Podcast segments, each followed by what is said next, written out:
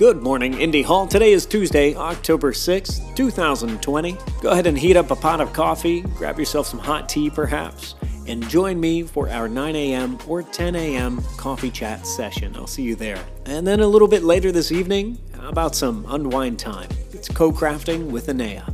Here's something useful it's a few days into a new month and I've noticed that some of my friends are participating in something called Inktober. I highly suggest you search the hashtag Inktober.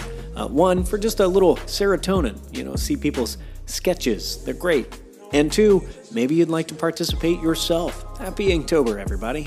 Here's something a little less useful. One breath away.